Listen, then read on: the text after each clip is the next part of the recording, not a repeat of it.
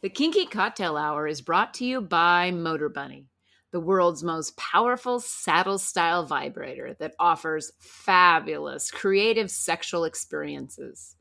We use it and it rotates, it vibrates, and it delivers mind blowing orgasms. Enjoy Motorbunny as your favorite sex toy. When you order the Motorbunny, multiple attachments are included along with the Link controller, which allows wireless control from anywhere. Motorbunny is the world's most powerful saddle style vibrator on earth. Use the link in the show notes and spice up your sex life with a Motorbunny. You're listening to Kinky Cocktail Hour, a conversation between adults about sex forward relationships, kinky lifestyles, and frank communication. If you're under 18, please stop listening and visit scarletteen.com.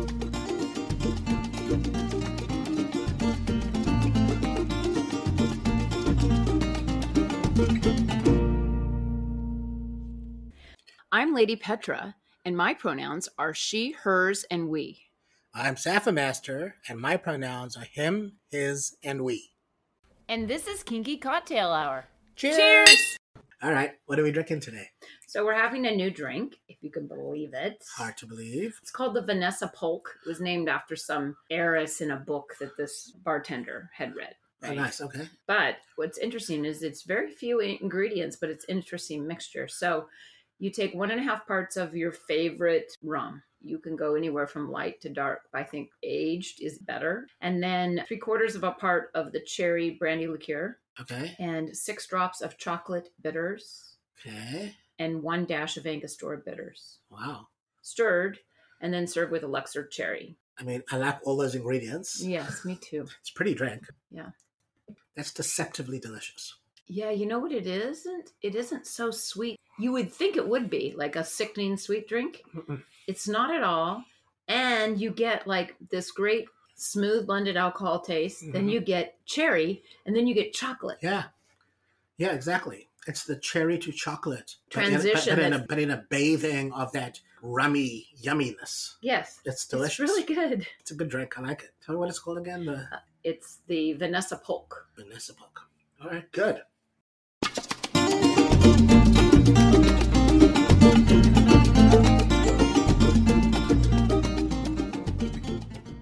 Kinky Cocktail Hour is brought to you by Slubb USA, the world's strongest, most powerful male masturbator.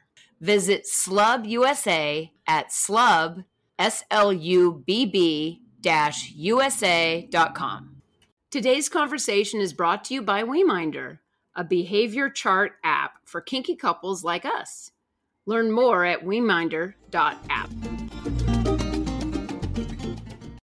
Today on the conversation, we have Pincushion. You know, it's just an interesting conversation to meet kinksters who have different fetishes than we do. Oh, I love it. I love it. So, Pincushion, welcome to the conversation. You know, we always ask our guests to share their journey as a sexual creature. So, tell us who you are as a sexual creature, how you discovered yourself, and how things have evolved, what you're up to today.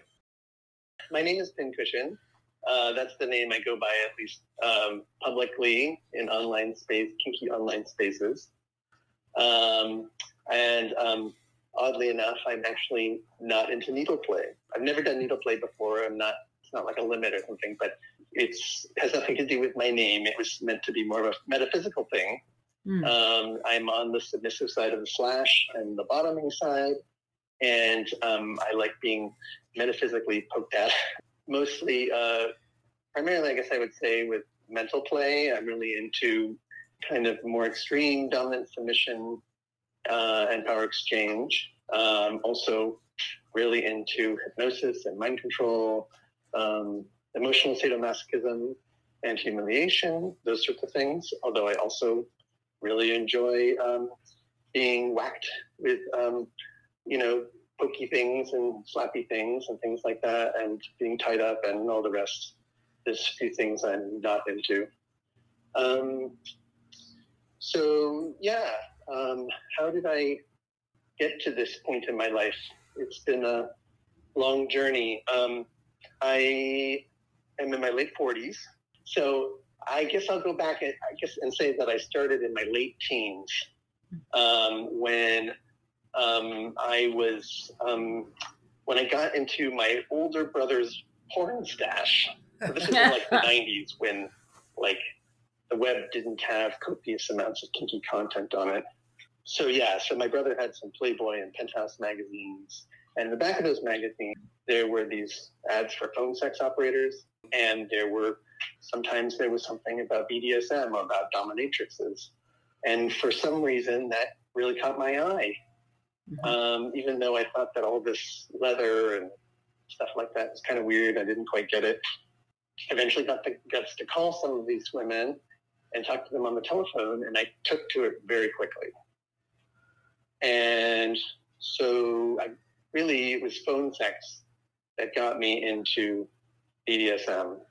Then, in, when I was in college, I wanted to take it to another level and see if this was just some kind of a weird phone sex thing for me, or if I really was into the real deal um, and not just talking about it.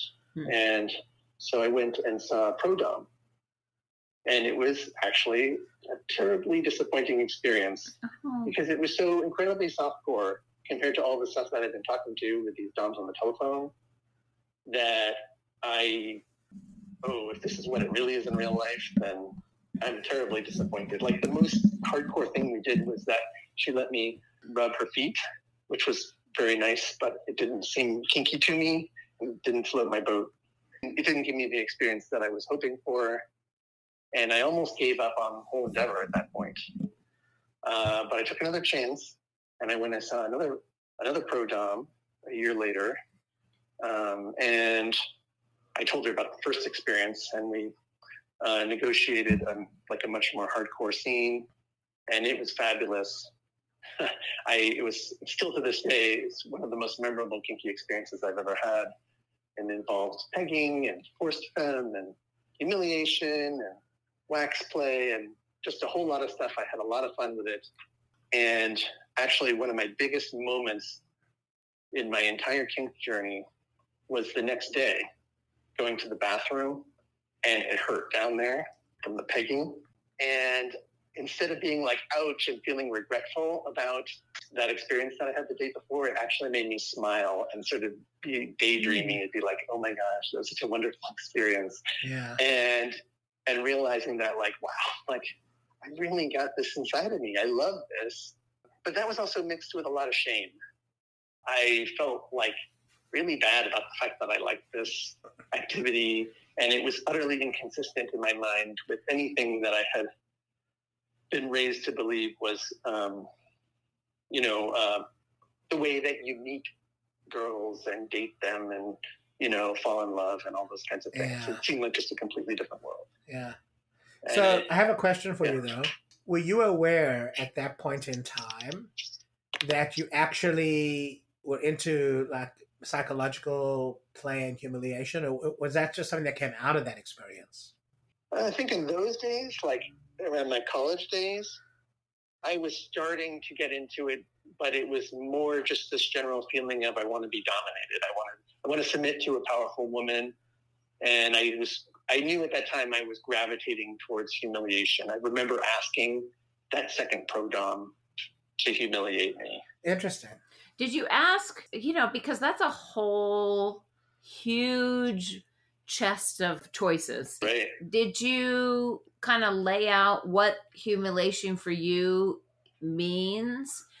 Not that you're trying to make the choice for her, but like that's a huge like if someone said I want to be humiliated. Well, did, did you just let her like figure out what to do? Yeah, I honestly, it was long enough ago. I mean, that would have been something like 26 years ago. I don't remember how the negotiation went. I mean, yeah. I do remember that I was standing in front of her. She was like sitting on a throne, and I was naked, which was all humiliating in of itself. And like beyond that, I have no idea what I said. Interesting. Okay, so now that you're at where you're at today, which is 20 years later, as you think about because you mentioned it earlier i'm into emotional humiliation or psychological humiliation. So what does that mean to you today? Like how does that play? Because that's something we haven't really delved into. Yeah so what i've been calling it most recently is emotional sadomasochism. Okay. So for many many years i said i'm into humiliation. I'm a humiliation junkie.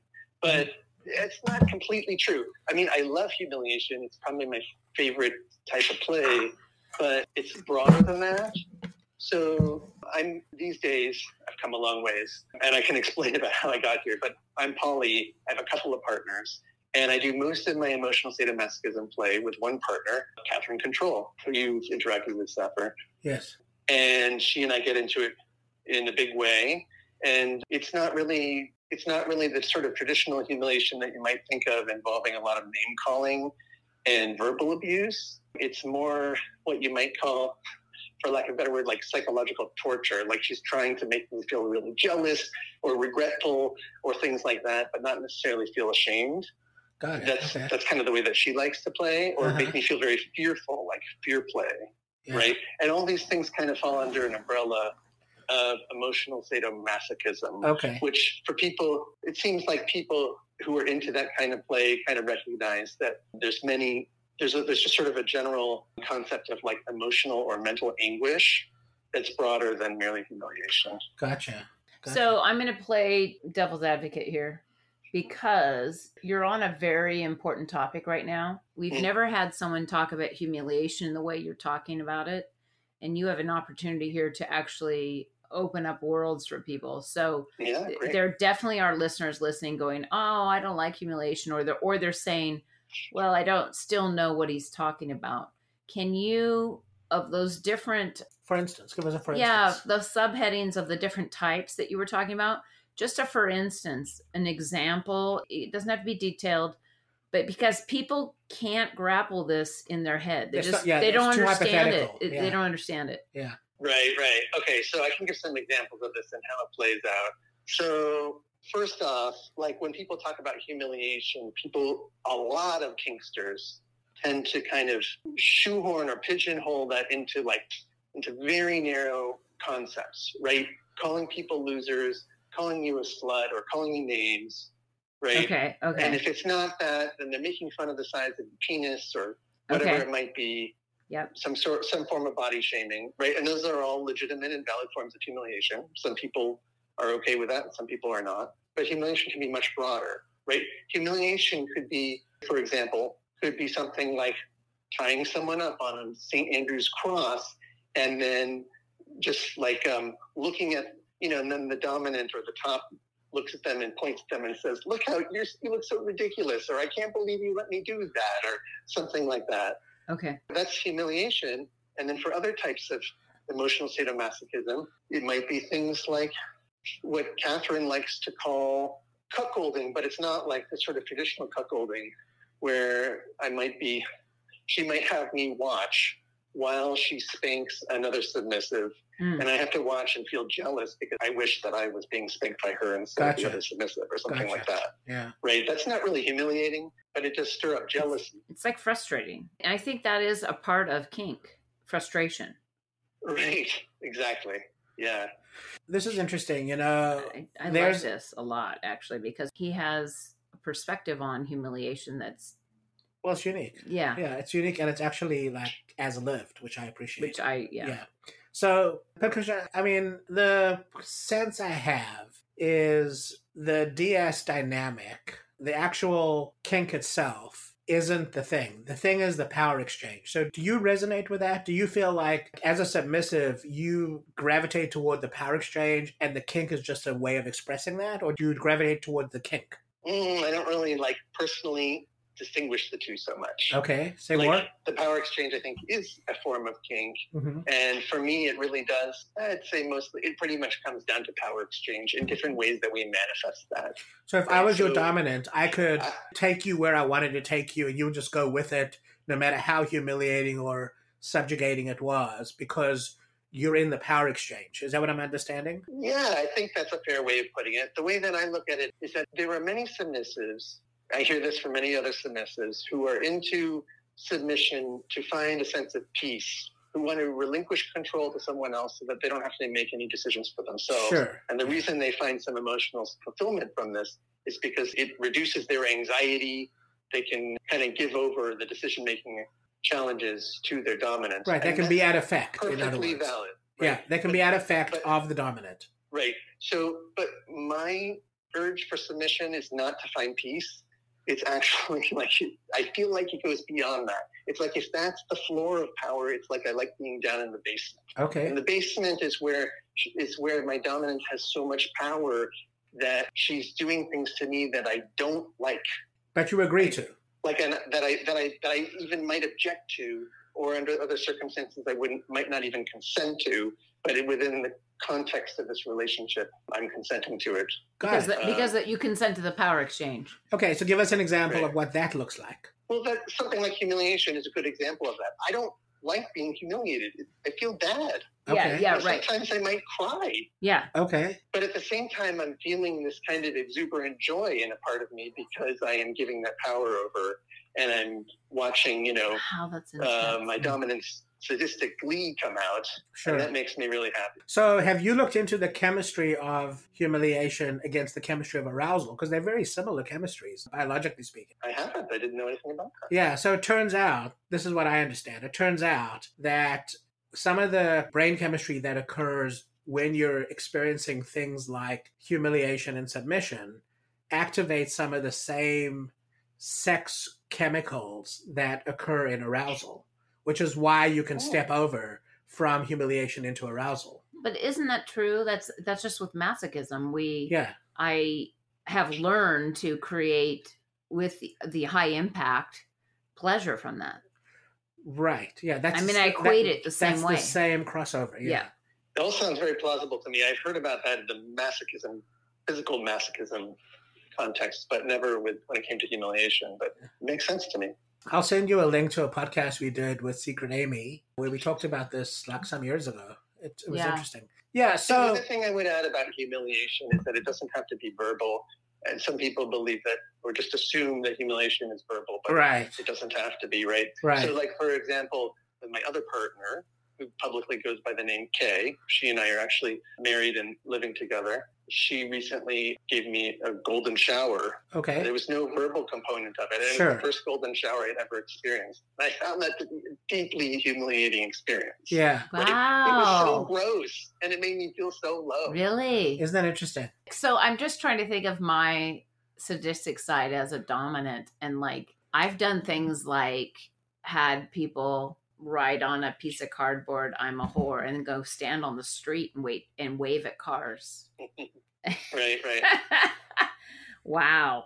I think this is amazing. It is. It's very interesting. So, as a 40 year old man who identifies as a submissive, I don't know what to call you, masochist, humiliation slut. I don't know what I to think call you. humiliation is Are you a humiliation slut? Is that what you are? I would call myself a submissive. That's usually the. Just a submissive. Okay. yeah, Well, but as a, as a 40 year old submissive, as you stand great. as you stand in the space you're in right now, as you look at your life as a sexual creature, because what we're interested in is understanding where sexuality lives authentically for people and how Right. that relates to their happiness, right? So, my question is as a 40 year old submissive, as you stand in your as found place as lived, are you happier now than you've ever been? Oh my gosh, so much happier, so much happier. And the whole part of the story that I didn't share with you earlier on about my kink journey was that after I found out that I loved this kind of kink back in my college days, is that I lived through decades of terrible shame and ah. hiding Oh. in the closet. Yeah. That's terrible. Yeah, I mean, I can totally see that. Listen, most people who have sexual fantasies are ashamed about their fantasies. They just are. Right.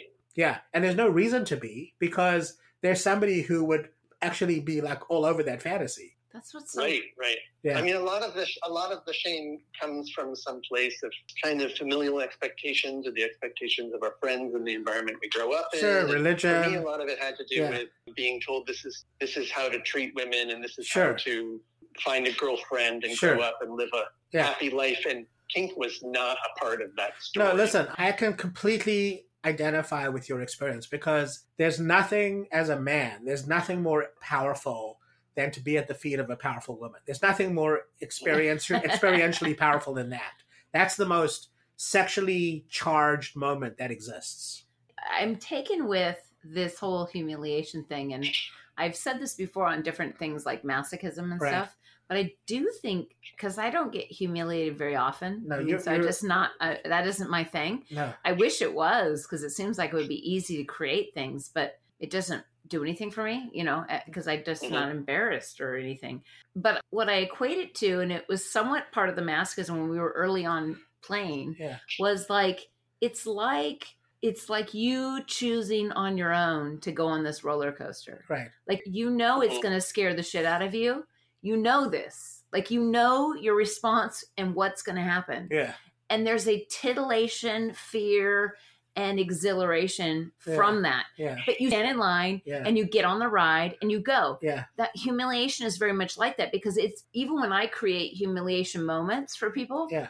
it's about that. Like first there's a phase where they stand in line Right. and this is the phase where they're readying themselves right and then then there's a phase that they get on the ride and this is when they're actually in action on the humiliation thing like they've actually chosen do you know how high that makes a dominant to have someone choose to put themselves in that position when you as a dominant know they're about to go on the biggest roller coaster of their life and they're getting an exhilaration of power, right? But you're Right, getting right. this exhilaration of this euphoric This moment. Yeah. It's just it's magic. Right, right. Yeah, to take this out of the humiliation realm, but I, I really hear what you're saying. In recent years, I kind of understood, just to take a good analogy, ball busting. Right. Oh yeah. Like, ball busting is painful, pain sucks, right? But, like, there's something very submissive about the act of someone with male genitalia spreading their legs as an act of subservience so that their dominant can kick them in the balls or whatever it is, Yeah. right? Yeah. Just that act yeah. Um, I've heard from dominants of the legs spreading is like is very arousing for It is. many dominants. Yeah, it is. Yeah, humiliation's a fascinating topic because a lot of it is inside your head. Like most of the experience of humiliation is against the stories you tell yourself about what's right and wrong. There's a morality play occurring Mm-hmm. in humiliation. And humiliation lives in the world of violations of your morality, which is why, like for some Right. Catholics, what they li- really love to do is fuck a priest or fuck a nun, right? Because it Right. violates their religious morality. Yeah. And I remember when I took you out to the pier and I told you to pee your pants on the pier, you were like, yeah, okay, well, I peed my pants, so what? Eh. And and you weren't humiliated because it doesn't violate your morality. Or you had me squat at the end of the pier Or- yeah. in public. Yeah. I was like, okay, I don't know what this is doing. And it was very clear to me that I was like not attached to, the, to the humiliation. like I was more attached, I- and I'm sure this is what overloaded any thought of humiliation was service. Right. I was very much that's where my wiring was For service. and right. is, Yeah. and so I was about service, and so oh, my dominant asked for this, that's what they're going to get. Yeah. Basically, screw anyone else that's worried about it. So that But- raises a question, Hypno Pincushion, which is that is your humiliation a function of your desire to serve your dominant, or is it really a desire to be humiliated? and Um, and, and you're not wrong by saying How, anything. whatever it is, right? Yeah, yeah, yeah. Whatever it is, I understand. Yeah, no, it's it's more a desire to be humiliated. Got it. Okay. But that's do you know what you you just shared something that's so real with submissives. Oh my god, this is like paramount. So like back in the day when I first moved into this world, I you know, there was like the ultra submissive, you have to be a slave and you have to be all these things and whatever. Right. And you know, you got to win the submissive championships, whatever. And there are lots of people out there on social media that will tell you you're not doing it right, whatever. Right. However, what's key is, and I've mentioned this on podcast before, is that as a submissive, you're like really powerful because the only reason you're dominant is a dominant is because you're submissive and you're submitting to them. Otherwise, there's nothing happening there. right. And so the idea of finding your lane and what works for you, and then finding, of course, a dominant that wants to work with you in that lane to expand it. And quite frankly, it works for both sides of the slash is actually the thing. That's the thing people need to find. What they look for is they go, oh, that's a D. I should go after any D. No, I mean, that's not the point. Right, you have right. to go with someone that That aligns with you. that aligns. yeah. It's all about the match. I mean, that's true in kinky and vanilla dating. Sure. But yeah. I think in, in kink especially, you get a Yes. good vibe and you get a good match. and Yeah. it's so much more than simply getting someone on the other side of the So, slash. does your wife engage in humiliation tasks in the way that your dominant does? She does not as much. She- Well, she you wouldn't- talked about her- wouldn't you engage talked about giving you a golden shower.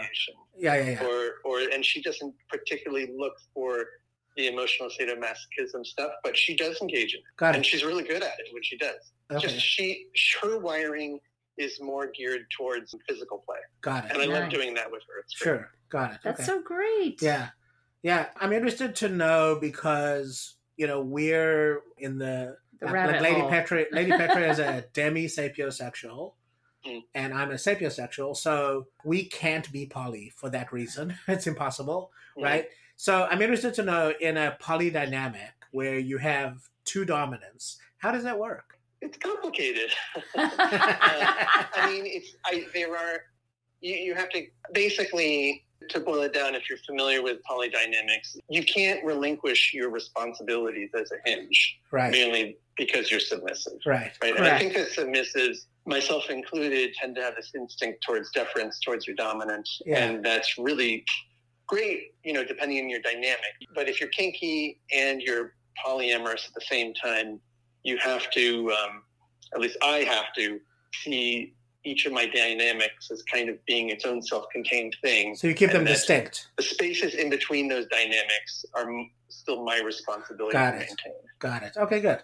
That makes sense. If you were to give advice to a, a young kinkster who's curious about exploring the world of humiliation and degradation, what advice would you give them? I would say, first off, you can definitely find it. It's absolutely out there. Really dig in and explore what kind of humiliation and degradation you enjoy. So, one of the leading thought leaders on this area is Princess Kali, who wrote the book Enough to Make You Blush. She just came out with a second edition recently Okay, good. excellent resource. She really has a perspective that resonates for me, at least, and for many other people. The most important thing is that humiliation play and this kind of mental play is very, very personalized. Yes. Yes. You can't just say, I like, like you said, Lady Petra, you can't just say, I like humiliation, and then everyone will understand what you mean, right? Yeah, yeah, yeah. yeah. it, it's like it's like what do you what do you like what things do you like what sorts of things do you like being said to you or done to you how do you like them being said do you like this tone or that tone what's too much because a lot of people even who are into humiliation play have very firm limits on the extreme end all these things are extremely personal and it can take some soul searching and then you have to have good communication skills with your partner Yeah. and that book by Princess Kali, Enough to Make You Blush, is a very good guide for introducing those kinds of concepts. I really appreciate I you love sharing that. Yeah, thank you for sharing that. That's great. Yeah. I am curious about this world because Because you got mind fucked recently. I think it, that's actually an interesting question on its own. Is mind fuckery a part of humiliation? It can be, not necessarily. So I think that the word mindfuckery is kind of overloaded and it's used in many different contexts to mean many different things. Okay. And when you when you sort of separate out and talk to people, what do you really mean by mindfuckery? Then people often are talking about different things. Sure. So when I think about mindfuckery, I think about things like erotic hypnosis, which I'm really, really into. Okay. like about as much as humiliation. I kind of go back and forth on which one is my favorite kink. And so hypnosis and that kind of mind play, I absolutely love. There are a lot of skept- people who are skeptical, but I can assure people it's really real. You can do a lot of really cool stuff. Well, we're we're So actually we're like experts at it. yeah we're actually Um, into mindfuckery through hypnosis. We are.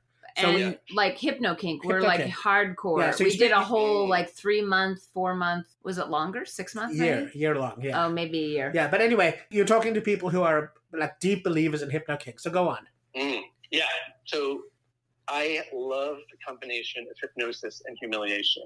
And you can Hmm. use hypnosis in humiliating ways to do amazing things. I mean, just as a simple example, Yeah. you can u- you can use hypnosis to give people suggestions that whenever they are called certain words or everything will just feel more humiliating, then you can take them out of trance and start humiliating them and it'll be like humiliation play on steroids. Wow. Interesting. Interesting. Just so people understand, over the course of a year, I trained Lady Petra to have a mouthgasm, which is when my cock goes down her throat, she has an orgasm through hypnokink. So yeah, we worked on that really hard. yeah, so so there's a lot of opportunities in hypnokink to which do all sorts of super interesting awesome. things. We talked to a hypnokinkster who actually hypnotized his wife to believe that they were going to have their first date, and he met her at a restaurant on their first date through hypnokink. So yeah, so hypnokink is very powerful, but the idea of combining it with humiliation is very interesting. yeah, There are people out there who do that. It's a great combination. I mean, Yeah. really, hypnosis can be combined with practically anything. Yeah, But yeah, hyp- hypnosis and humiliation are like peas and carrots. sure. yeah. Yeah. I really think this is an area people are very confused about. They think of, obviously, they have their own context, so, so they think to be naked in front of someone would be humiliating. Okay, so that's their thing. And Right. for other people, they're like, I get nothing from that, right? Um, and so I guess I'm curious about this, e- maybe selfishly for my own self. Like, is there something um, that you find humiliating. I would find humiliating? yeah, it's right. Yeah. because humiliation does when you're when you're in You told flight or fo- flight or um flight or fight mode Yeah.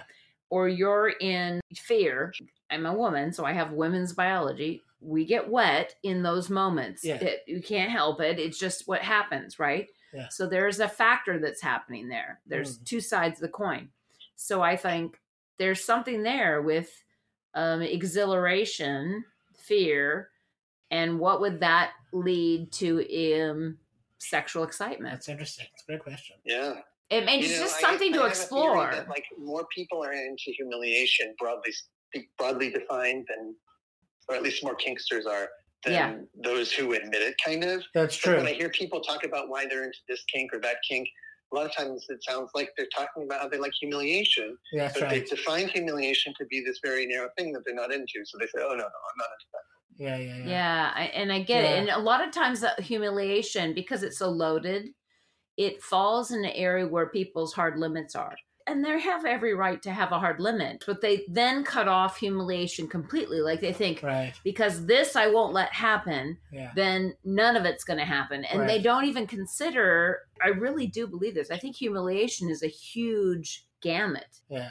That's right. I mean, I think all sexuality is personal, like all of it. Oh, totally. Right. Yeah, yeah. And I think that if you've got a story about where humiliation lives for you and somebody can like access that, they can turn you on sexually.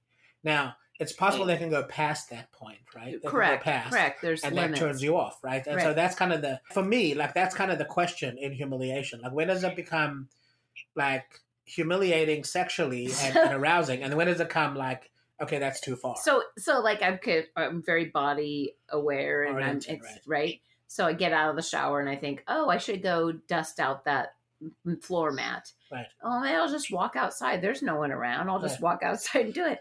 And I like have no qualms of that. What I worry about is, you know, other people's experience of me walking out naked and Right. shaking a rug out. but for me, it's like, no, Well, you're very comfortable in your body. yeah, yeah. And I'm not saying people have to be like that. I'm me. That's who I am. But like then I think to myself, so what am I? What am I? I mean, is, What- I'm what would human.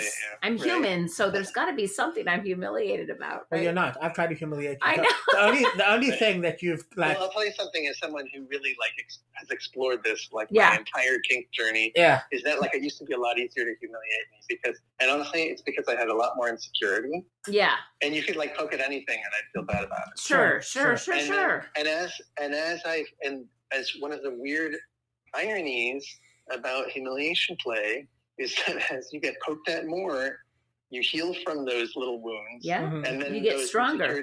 So here's the question. Heal up and go away. And so as a result of that, it's like it's a growth. I think humiliation play is a growth.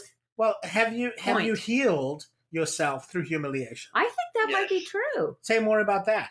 Yeah, I mean, it's it's kind of something that I started noticing in my later years about my explorations and humiliation, which is that like as I as I explored certain types of humiliation, I started noticing that like the things that the things that felt the most humiliating were the things that I felt the most insecure about. Interesting. Ooh, Right. And so I started looking at myself and saying, what do I feel really bad about about myself? Like Yeah. not just kink wise, but about Yeah, yeah. anything. And no, then yeah, and then like those were the subject that was the subject matter that seemed to have the just seemed to hit the hardest. And I'm lucky that I'm someone who really doesn't have any limits in this area. So it could be like, yeah, hit harder, hit harder, hit me at this thing that I feel really shitty about. Yeah. Yeah. And then I'd be like, yeah, that hits the spot, right? right. And so and so as people I've played with have explored have hit those spots, I do find that I I do find that those insecurities tend to go away. Interesting. Become more resilient. That's fascinating. Right. Like one of the things that I felt a long time ago, like I was very insecure about, was about my sexuality. yeah, And I had a forced bi experience that was, felt very humiliating. It's one Right, of the most right. humiliating experiences of my life. Just the act of it. It felt very kind of. Well, can I ask you a question my, about that? and who I felt my identity was. Was that a consensual forced bi experience or non-consensual? It involved hypnosis, so it was Okay. kind of what. But had you agreed to it in dunked advance? On dubious consensuality. Dubious. Okay, go on. dubious. Okay, go on, go on. Okay. anyway, but I did have I did have an experience giving a man a blowjob, and Yeah. it did not feel consensual, and I felt really bad about it afterwards. Oh, afterwards. yeah. very humiliated, but but in kind of a kinky way, right? Like that's what it's all about. Feeling bad is also can be very kink satisfying. So it kind of it's a double edged sword. But, Did you, did you have a conversation with your dominant around that? And trying to sort this out in my head, it really helped me feel much more secure in the Oh. long run Interesting. about my sexuality. Wow. So are you bi? No, I, I identify as hetero. Okay. um, and I'm more kind of secure in that than I ever was. And meanwhile, like forced bi as a means of humiliation doesn't pack as much of a punch Sure. as it used to. Sure. And it sounds, I mean, in my uptake as a submissive, because I'm not bi. I guess I can't even say that. I'm. I think I'm. I don't know, pan, pansexual or whatever. Because I'm not a sexuality that's normally occurring. And so the reality is, I even said this to Saffer the other day. I said, well, it really doesn't matter about people's junk. It has to do with has the right person come around and tickle my brain in the way that I need to be stimulated. Yeah. Because as a demi-sapiosexual, if you don't tickle my brain, I can tell that you're attractive or whatever. However, I will never act on that because nothing has been arousing for me until it becomes arousing. Then the game is afoot, basically. But what I'm taken by is that to me, in my submissiveness, I hear, well, yeah, you did the bi thing, even if maybe it wasn't fully consensual, because you're pleasing your dominant. You're a service sub, you're submitting, you're doing what's asked of you. And in the place of doing, you experience the humiliation. And of course, that occurs how it does.